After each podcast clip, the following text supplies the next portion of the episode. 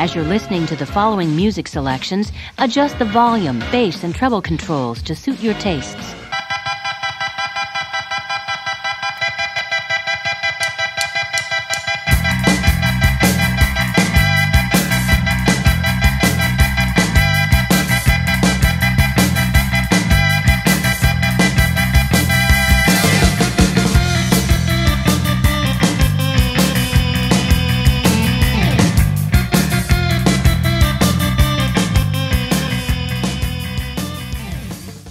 Welcome to CFRU 93.3 FM, broadcasting out of the University of Guelph campus, Android's Dungeon. This is a show about games, music, movies, books, whatever happened to us on the way to the studio. We did not go to the studio today, and in fact, there's no we, unless you count the dog chewing loudly on a bone behind me, which is may be appropriate for the theme of this week's episode of Android's Dungeon, which is the Halloween episode, the spookiest episode of the year. Although dedicated listeners of Android's Dungeon will know that I'm a fond, fond, fond person of spooks. Spooktacular, spooktastic occasions. This episode is particularly focused on that, though, so buckle up, buckaroos, because you're in for it. Like I said, Android's Dungeon on CFRU 93.3 FM. You're listening either by radio, most likely in the car, or you're at your workplace and somebody has left the radio on to a show that you really wanted to listen to, and now you're listening to me, so joke's on you. Or you're listening online, CFRU.ca, live, or through the archives, or you're listening through many streaming services we publish via Anchor, and it puts all that stuff up wherever you listen typically. So lots of options, lots of choices. I am Jack. I am by myself. I've been abandoned this week, not only by semi regular co host Joel, who is currently playing a game with another person, but I am also abandoned by uh, dearest of my loves, Kayla, who is currently at home in spooky hometown of, well, rural Ontario.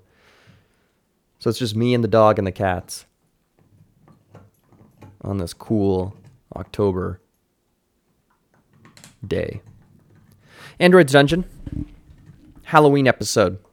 Typically, we start things off by asking what we've been playing recently, and I can answer that question real quickly because I didn't get many board games, and I don't know if I got any in since the last episode, which is a little disappointing.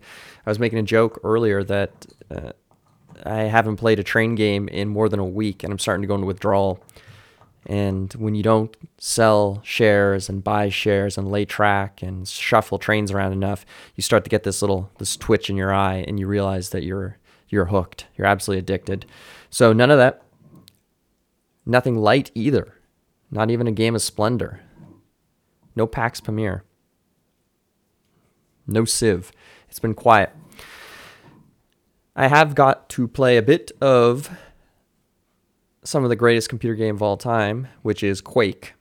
I've been playing a little bit of the updated episode that was released recently by MachineGames, Realm of the Machine or uh, Dream of the Machine or whatever it's called either way, it is fantastic. And I just finished two episodes the other night, uh, and they are just staggeringly beautiful and well designed. And even though I'm not well versed in the Quake modding community or the Quake, you know, creative world, I know enough about them to recognize genius when I see them. And even though the levels may not have the greatest of flows, especially the Nightdive episodes, I think the Nightdive ones are competent they're solid B levels, but the MachineGames levels are just chef kiss. Like they're staggeringly beautiful. Like I just said, you're you're you'll be going through hallways, you'll be going through areas, and you'll stop and you'll look around and just have to appreciate the detail and love that's gone into some of these levels. And they're not horrifying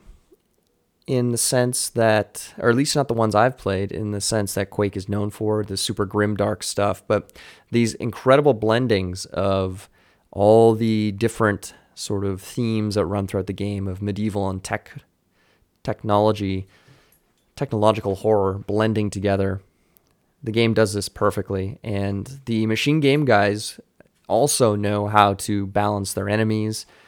They don't throw too many of one type at you all the time. They use them judiciously, and they know what they're doing. So, highly, highly recommend giving those a shot. If you already own Quake, it's a free update.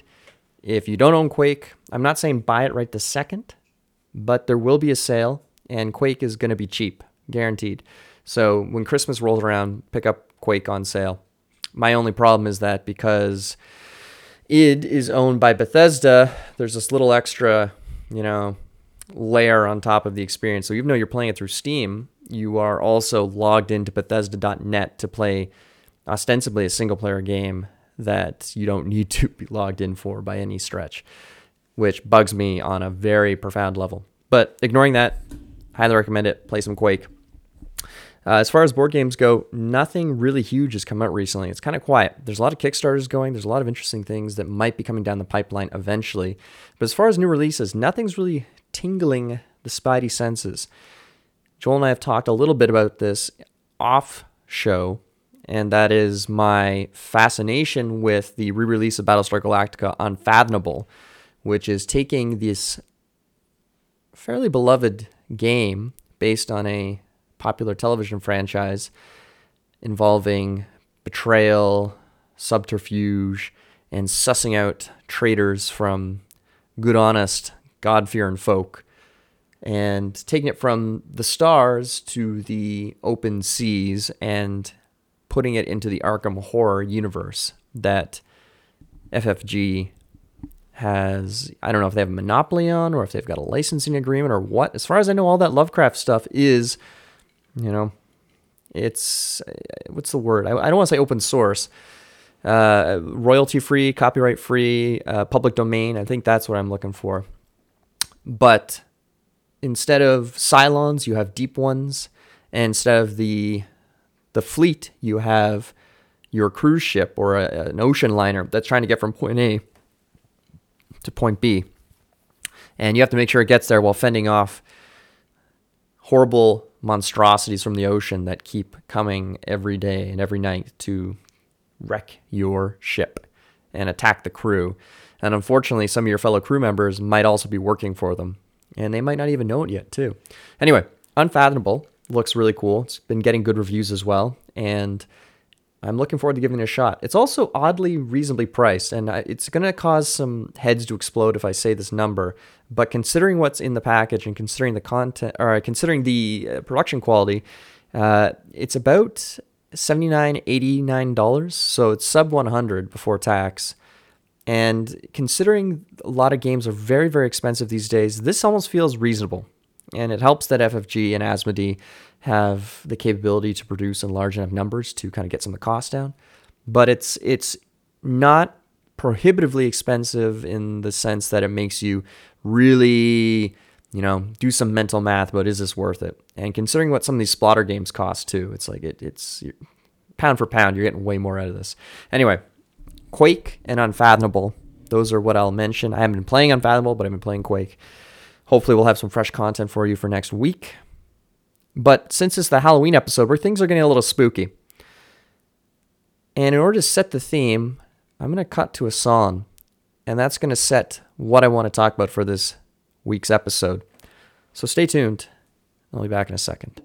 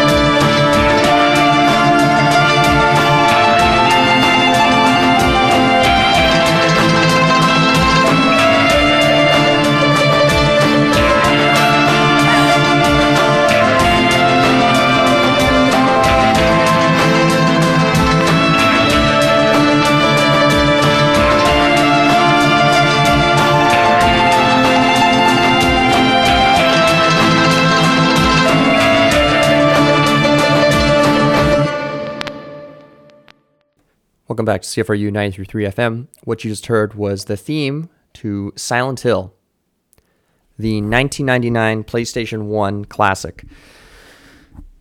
Released at a time when Resident Evil was the god of the horror console experience and also on PC and the rest, but they're, they're primarily console games. Silent Hill 1 was released by Konami in a market that they really had no hope in. And part of the reason why it's so unique is because the background behind the game is that Konami basically just let a team of very dedicated dedicated outsiders in the company get together to make a game that they believed in personally and felt very strongly attached to. And this team was labeled as Team Silent, and people have speculated that that's kind of an inside joke in the sense that Team Silent refers to team members that were silently in the background or were told to be quiet. Anyway, this team went on to design this game that is a third person survival horror experience for the PlayStation 1 that instead of focusing entirely on fixed camera angles and action and mm, let's put them as moon unit zappa puzzles. Silent hill focused more on the psychological horror and creating a world where there is a lot of fighting and there is a fair amount of combat but the environment themselves is terrifying and the ambience and the settings and the dialogue and the sound effects. The horror was much more without sounding too pretentious cerebral. It wasn't super violent just to shock you. The violence is there and it is shocking, but there's so much more going on in this game that's absolutely disturbing.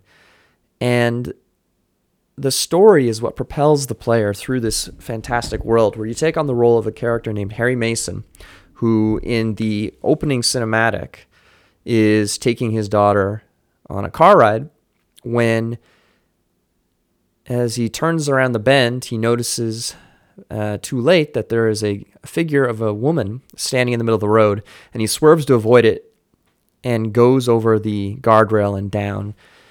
And when he wakes up, his daughter's missing, and he's stuck in this town that is empty, covered in a dense fog, and has strange monsters lurking in the mists. And the whole point of the game is to try to find your daughter and get out of this town. And as you go through, the story reveals itself and the machinations of this organization, this cult, and the various folks that are involved in it, the various people, and the locations. So the game takes you through this incredible world of abandoned locations. And I think this is why the game appeals to me so much is that I've always been fascinated with exploring places that you normally wouldn't be allowed to and are empty, as in devoid of people. And it's part of the reason why I love exploring abandoned factories and abandoned houses and derelict structures because there's something sort of perverted about going into these places that you weren't supposed to be in initially, but now they are in less than stellar repair and you're experiencing this world as a total outsider. You're you're an interloper, and it's a sense of violating a space that you have no purpose or point of being in, but you have to, and you're exploring. It's a it's a very interesting sensation, and the game does it so perfectly. The game also does this really cool thing where it switches between this more standard sort of let's say exploring uh, a school that looks fairly normal, but uh, is of course empty, and you're solving puzzles along the way and fighting little monstrous goblin children. But periodically throughout the game, you'll switch into the nightmare world or the other world. And that's where the aesthetic of Silent Hill usually shines through, or that's where people really kind of remember, which is that standard everyday aesthetics are swapped for rusting metal and chain link fence and barbed wire and strange bodies and corpses strung up or hidden and bizarre visuals just outside of the realm of thought and or outside of the realm of uh, possibility. Uh, lots of stretched leather, very gruesome imagery.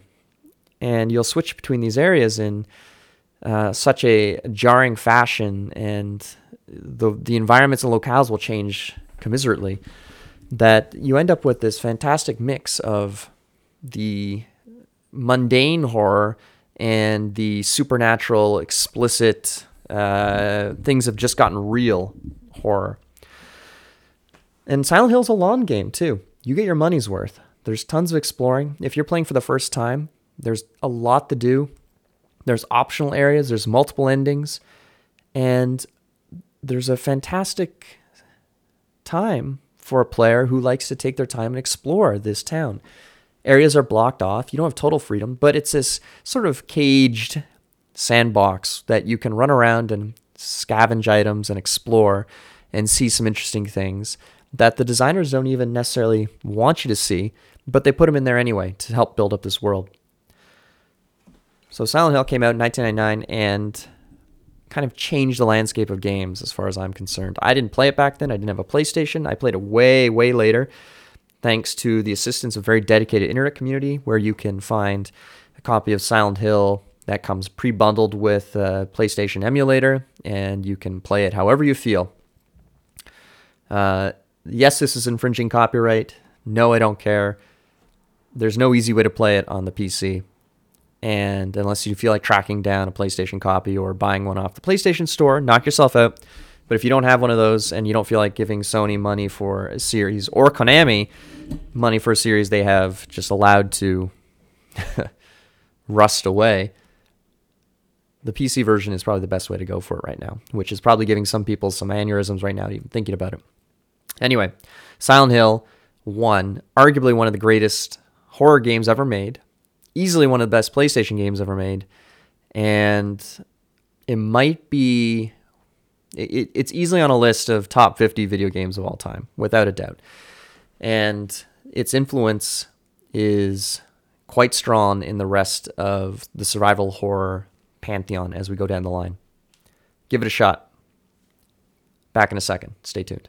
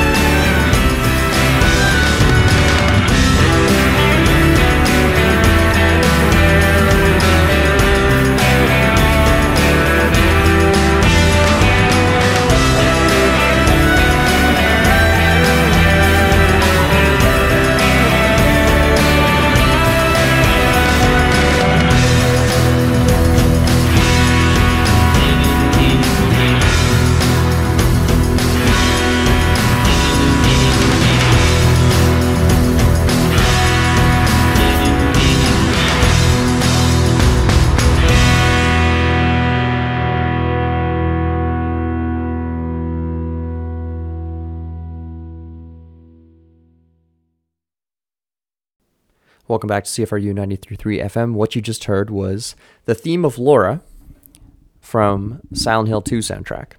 Are you figuring out the theme yet, folks?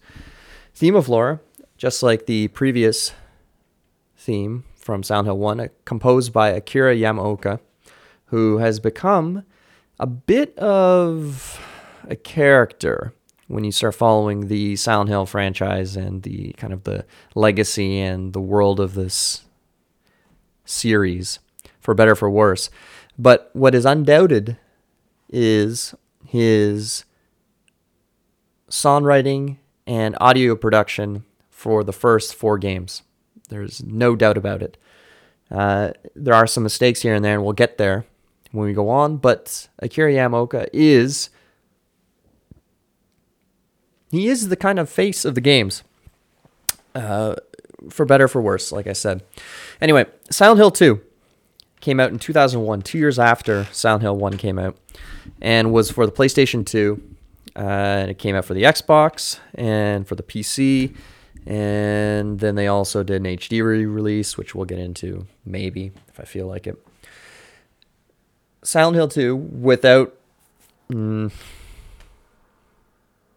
being too hyperbolic, is definitely one of the greatest video games of all time. It is the gold standard of horror games. It is a gold standard of design as far as creating a narrative experience blended with action and puzzle solving and, and art. Ert. But Silent Hill 2, for those who don't know, takes place in Silent Hill. And you take on the role of a character named James Sunderland, who is in mourning following the death of his wife. Uh, things get weird, though, when he claims to have received a letter in the mail from his wife saying that she is waiting for him in their special place, which is a somewhere in the town of Silent Hill where they vacationed way, way back in the day. So the game basically takes everything that Silent Hill 1 did and makes it even better for the most part. It is a slightly more restrained game in the sense that Silent Hill 1, if the, the scope is, let's say, 100, Silent Hill 2 is about an 80. But where Silent Hill 1 might be a little unfocused and a little too sprawling at times and has an awful sewer section that's very interesting the first time, but after that you just dread it. Uh, Silent Hill 2 ditches all the, the stinky parts for the most part and just focuses on the good stuff. The graphics are incredible, hold up today. The music is incredible, holds up today. The sound effects incredible, holds up today. Voice acting, everything about it is tremendous. And the story is just so well delivered and well written that it's interesting that so many people have tried to copy it for so long and just screwed it up, including this own series. And in fact, Silent Hill 2 is so good, the series has never really escaped from its shadow, except under uh, in a couple of circumstances. Uh, it takes, like I said, it takes the same formula where you it's a third person action adventure game. You're running around town, you have an inventory, you have a map, you're going into weird locations. Uh, you have abandoned apartment buildings. You have an abandoned hospital. You have an abandoned prison, abandoned hotel. And you're basically watching a character disintegrate mentally. And depending on your choices throughout the game, you receive different endings based on how you've behaved or how you've played, which was a really interesting way to handle the game and it's a really interesting style of uh, narrative, which wasn't unique to the game, but again, handled perfectly in this one. And you run around town and come across interesting characters, and the theme of punishment and guilt and regret are extremely pervasive. And the monster designs are all so linked to the characters that you may not appreciate them at first, but then the more you play it and the more you read about it and the more you think about it, you realize just how deeply entwined the theme and the gameplay and the story and the art direction and and the action and the monsters. Everything is wound up together so beautifully. Uh, I mentioned the voice acting, and part of the reason why the, the game I think is held up so well is because one of the voice actors, uh, the fellow who plays the lead character, James, is a guy named Guy Seeby, Guy Chibi, who had never done any voice acting before, and in fact was working in Japan, I believe, and had taken his daughter to an audition for something. And while he was there, the art director or the uh, sound director basically asked him to if he wanted to try out, and ended up getting cast in this role as James Sunderland. And you can tell because he's not super slick. He he's not a uh, uh, I'm blanking on the name Troy Troy Baker. He's not Troy Baker by any stretch, and that's what makes it so appealing because he has this sort of more everyman, amateurish quality to it that doesn't sound like you know some shovelware on Steam or when your buddy gets you to help him with some voices in a game he's doing. So there's this, like I was saying, the, this the way he t- speaks just really helps lend itself to the character and makes it stand out again. Uh, it is truly scary at times. The ambience is incredible. The the horror is real. It is tremendously spooky game, and I think it might be a game that, uh, without too much trouble, should scare modern audiences. So we're about 20 years out from its, you know, from its development, and I, I think it's just held up so well that you could put uh, a zoomer in front of it and it would spook them. The controls might be a bit clunky. The combat is definitely clunky, and some sections aren't the best. There's this really awful sort of abstract labyrinth portion, which is uh, more or less a sewer section, but at least it's short and weird. Um, but Silent Hill 2 is also most famous for the introduction of the series' most iconic character, which is uh, the Red Pyramid Thing, or Pyramid Head, as most people call him. And it's unfortunate that the design of Pyramid Head was just so good and the character was just so spooky and well made that it haunted the series from then on. And even though the next two games don't have him or don't address him, all the ones after that kind of live in its shadow and the movie uses him, and he's just been licensed for Dead by Daylight. And we'll get into that in a little bit. But the monster designs are just so incredibly good that everything else afterward has just never quite made it to that level of quality and interesting creative choices. Silent Hill 2 is also very difficult to find right now. You can barely pick up a copy, I think, on the PlayStation 2 uh, for a hard copy. I'm referring to. I, am not talking about digitally. You might be able to get a digital copy. I'm not sure, but the hard copy of it is going to cost you a lot of money because I believe the scalpers have grabbed hold of it and they are not letting go. Um, you might be able to get an Xbox One copy of it, uh, but the Xbox is notoriously difficult to emulate, so you could have trouble with that. Um, definitely do not get the HD collection. It is legendarily bad. They had to rebuild parts of it using busted source code and reverse engineering because the goons at Konami lost the source to Silent Hill 2 and 3. At least two. Uh, they changed the voice acting to, I believe, Troy Baker and uh, that woman who does the voice of the Major in uh, Ghost in the Shell. They've made a whole bunch of changes. It, the fog is awful. It's just terrible, terrible, terrible. I would argue, though, that the best way to play it, if you do not have a hard copy of the PlayStation 2 version, is to acquire, and I don't feel bad saying this either, a copy of the PC version and then apply the Essential Edition mod to it. And the Essential Edition is a series of tweaks and graphical adjustments and uh, quality of life adjustments by a dedicated fan community that makes the game as close to PlayStation 2 version as possible while also maintaining all the advantages of modern computing. I have a legit copy of the, PC version that I always loved when I was growing up playing, it and it seemed to work fine. Some people had some issues with it. I think when you see side by side, the fog does look worse, but this current version of Essential Edition does make it look fantastic, and that's the best way to play it. So if you have not had a chance to play it yet, please, if you enjoy horror games or you enjoy stories and some action and exploring, and just like Silent Hill 1 hits those dopamine rushes of exploring abandoned places, Silent Hill 2 does it even better because the detail level in some of these locales is just top notch. Back in a second. Stay tuned.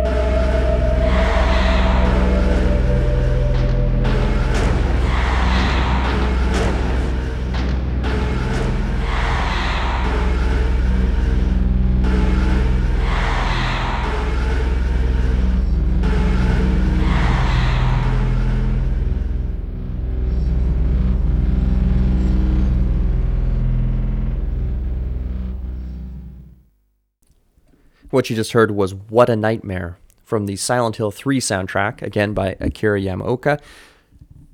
I picked a more ambient track off of Silent Hill 3 because, frankly, this is where things, as far as I'm concerned, start to take a dive. The game looks fantastic for the most part. Uh, some of the graphics in Silent Hill 3, I think, have not been topped in the time since it's come out, 2003. The character models look spot on. They have that they thread that line between realism and style. Uh, they the textures are incredible. The detail in the modeling, tremendous stuff. Silent Hill 3 takes place completely ignoring whatever happened in Silent Hill 2. I believe there's no reference to it that I'm aware of, minus a couple of Easter eggs with regard to the game detecting a save file and the character doing something uh, kind of silly. So I, you know, very very niche, very specific, and uh, don't worry about it. Silent Hill 3 though kind of goes in different direction and is a sequel to the first game. And you won't know it's a sequel to the first game until mm, I'd say about a quarter or a third way through the game. But in it, you're playing a girl named uh, Heather, and it turns out you're Heather Mason. You're Harry Mason's daughter from the first game. And you're being chased down by the cult that was responsible for all the shenanigans in Silent Hill. And the game follows the exact same beats as all the previous ones. Third person action adventure game. In fact, it looks very similar to Silent Hill 2, except everything is now prettier. And, well, I, by pretty, I mean it's it's better looking violence, it's better looking gore, it's better looking madness and insanity and depravity. Um, but this is where I get into some arguments with some people because for a lot of people, Silent Hill 3 is their favorite, or at least after Silent Hill 2, they put Silent Hill 3 up there. And for me, I find Silent Hill 3 to be kind of annoying. It's got annoying monsters, uh, monsters you just run by, monsters you run by but make horrible screeching noises. It's got dog enemies again and dog enemies are the worst in any, any game. It, dogs and sewer levels are the absolute worst in video games. Nobody ever gets them right. Nobody likes doing them. They're awful. Stop it. The puzzles are ridiculous. They feel even more on the nose with regard to moon logic and combine weird item with weird item Y to get result. The environments are start off pretty good. You start off in a mall that is abandoned and then it gets worse and worse. And it's pretty cool running around an abandoned mall. Everyone wants to do that at least once in their life, I think. And there is a fantastic area involving a, a, commercial building with lots of cool shops in there. And that's a really great spot with some cool locations. Um, but it's also got a subway, which is thematically cool, but in practice, super boring, awful. It's got a, an awful kind of sewer level, which is kind of beneath, uh, I think it's beneath the mall. That's just boring and ugly and it's got a whole bunch of kind of random maze-like environments in the other world with monsters that knock you down and make this awful sniffing noise repeatedly. It's it's a mixed bag. Gameplay wise, if you like the first two games, you're gonna love it. Uh, but I find it to be the weakest of the three, and it's when the cracks are starting to show. The music is not as good. The sound effects are more annoying. The monsters aren't as good. The gameplay isn't as good. It's shorter. It's just not as good overall. It's still very scary and it has some incredible moments here and there. And I think the sound design in it, with regard to the 3D sound effects you can do, there were times when I was playing it, and if you've got headphones on, it'll sound like somebody is dragging something on the second floor or making strange noises in the room. It's just perfectly done. And Silent Hill 2 has a couple parts like that involving uh, like a, a, horse galloping around you. And it's enough to make you like kind of look around the room saying, what's going on? That It just sounds so good. It's so spooky. It's like it's in the room with you. But Silent Hill 3 kind of starts dropping the ball. The final boss is awful, although most of the bosses in all these games stink. The combat's usually very poor. Um, and the whole cult stuff is, I think, a little boring to me. I would have preferred, you know, maybe something entirely standalone. Personal preference, de gustibus non est disputandum. Um, if it sounds like I'm a little bored kind of describing this one, it's because I just I feel the the least about it. I think it it was the least risky one of all of them. And ultimately, while it looks great, it's just the one I would like to play. I, I think it. I would play it probably second last, not because it's, uh, not because I think the other one is a worse game per se, but I think this one is just not as good, and I would rather play two and one any day over it. But again, very tricky to find. I don't think you can buy a PC version of it legitimately. I could be wrong. Might be on GOG. I don't think it is though. Uh, I think finding PS2 copies of it is a little easier. It was not on the Xbox. You can get a PC version though, quite easily, and I recommend doing that. That's the, my advice. And again, don't pick up the HD re-release. They changed the voice actor for some unknown reason, and it's not good. The current voice actor for Heather is quite good, as is the rest of the team. There's no reason to swap them out. Anyway, Silent Hill 3, give it a shot if you're interested in the first two or you like the first two. Do not start with it. Not only will it not make much sense, but you won't get as much out of it. Back in a second. Stay tuned.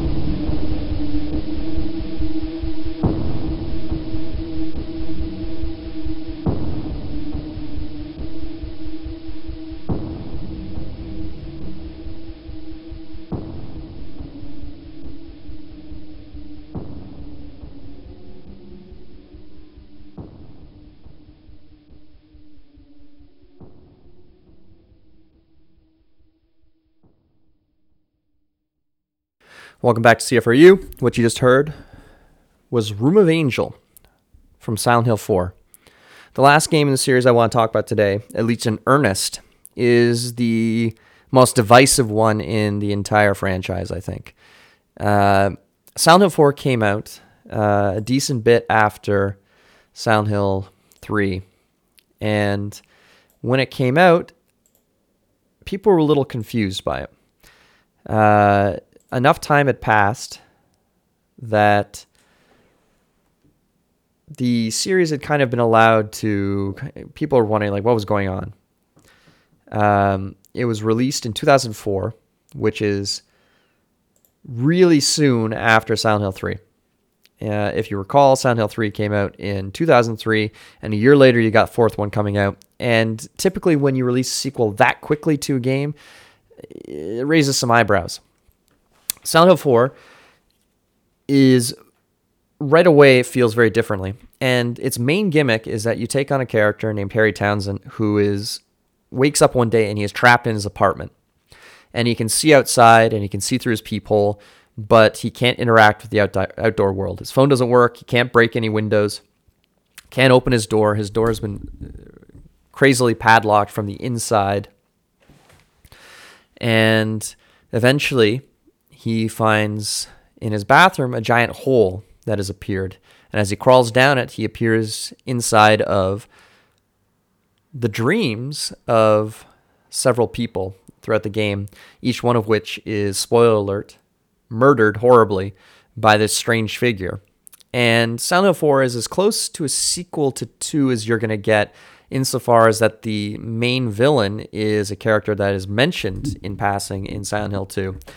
Um, the combat in it is much more different than the rest of the series. The, the other series, the other entries had a lot of just sort of, you know, whack enemy, move around, whack enemy, stomp it. Hill 4 brings in a kind of a power meter charge up, limited inventory that you can hold on to. Um, you are much more versatile in your movement. The it's more combat focused in the sense that you're going to be switching different types of weapons that are faster and more powerful, and it's very obvious what they're doing and what you should be using. You've got guns, just like in the previous ones, but these weapons you got to be careful when you're using. You're being haunted by these ghosts that can never be killed, but only just temporarily knocked down for the time being.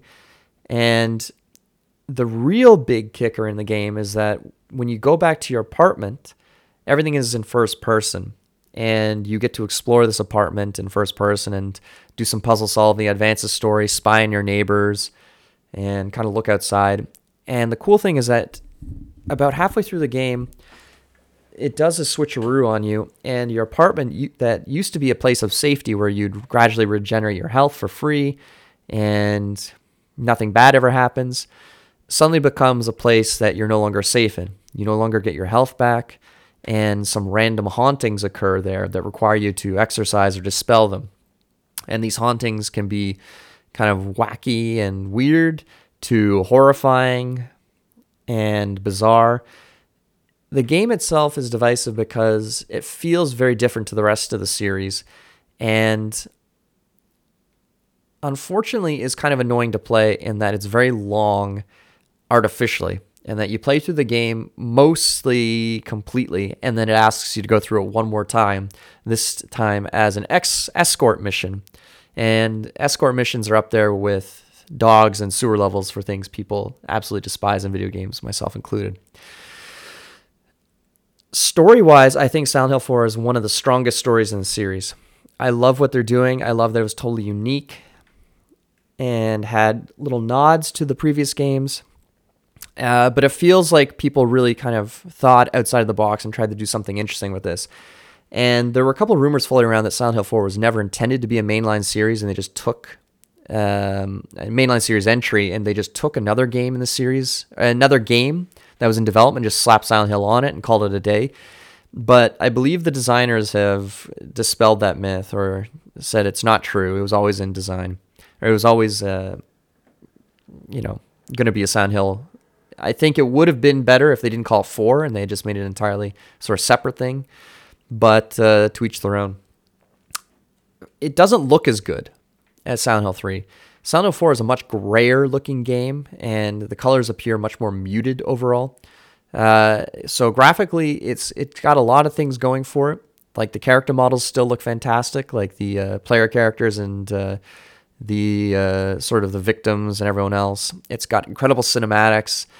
The I still think the trailer, the E3 trailer for Silent Hill 4 is as a short film almost just fantastic on its own. It's just absolutely beautiful with the Room of Angel soundtrack playing over it. Um, something it's really something else there. But ultimately, it just came out and definitely heralded the end of the series for a lot of people because it wasn't quite what they were expecting. Silent Hill 2 was just so good. Silent Hill 3 was okay, still pretty good, especially compared to the rest. Um, but at this point, 4 just kind of kind of showed that the steam was running out of the ship and it wasn't quite there. And it was not going to be for a bit more, not until Silent Hill Origins came out in 2007, I think, that we would go back to Silent Hill.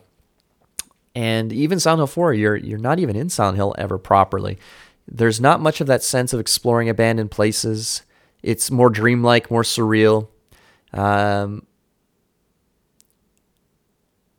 the series never really got back to normal. And the last thing I want to say in the dying minutes of the show is that the closest to hope we all had was back in about 2016, 2017. Was it 2018 maybe? Good lord, I'm trying to figure this out. Is when the PT demo was released on PlayStation 4 and when people solved it and figured it out and it finished with a teaser for Norman Reedus walking into an abandoned town and the word Silent Hills appearing up on screen. And the cat was out of the bag that Hideo Kojima, Guillermo del Toro, Junji Ito, they were all working together on a game not just a game, Silent Hill game. It was it was a miracle. It's it, we had been in the desert for so long after so many cruddy North American interpretations of the games that were always just at best mediocre and at worst garbage. And then Konami and Kojima got into a, a big little fight, and Konami got scared, and Kojima said, Yo ho, let's go to Bel Air. I still hold out hope. I still think there's going to be something coming down the pipe eventually. I'm concerned it's going to be a remake of one, which may or may not be any good. But hopefully, we can finally get these licensing and these fights put aside, and we can finally get the sequel to Silent Hill, I guess, 4 that we've been waiting for for all these years. But until then, good luck. Silent Hill 4 is on GOG. It's on sale at the moment too. You can get it for like five or seven dollars, which is a good price. It's got some patches applied to it. The uh, original PC release, which I've got, I've got all these except for the Silent Hill one. Uh, the original PC release of it had this bizarre bug where all the frame, uh, all the cinematics, uh, which are all done in game, had a frame rate lock of like 10 frames a second or something. It was very peculiar. So you had this very strange effect that I always thought was on purpose, but shows what I know. Anyway, that's all I got for you today. Thank you for listening to CFRU Android's Dungeon. Check us out on Instagram, Android's Dungeon, AD Radio CFRU on Twitter, and Droid Dungeon Radio or is it Droid Dungeon Radio on Twitter? Anyway, whatever. I'll figure it out. Have a good one, folks, and have a good Halloween.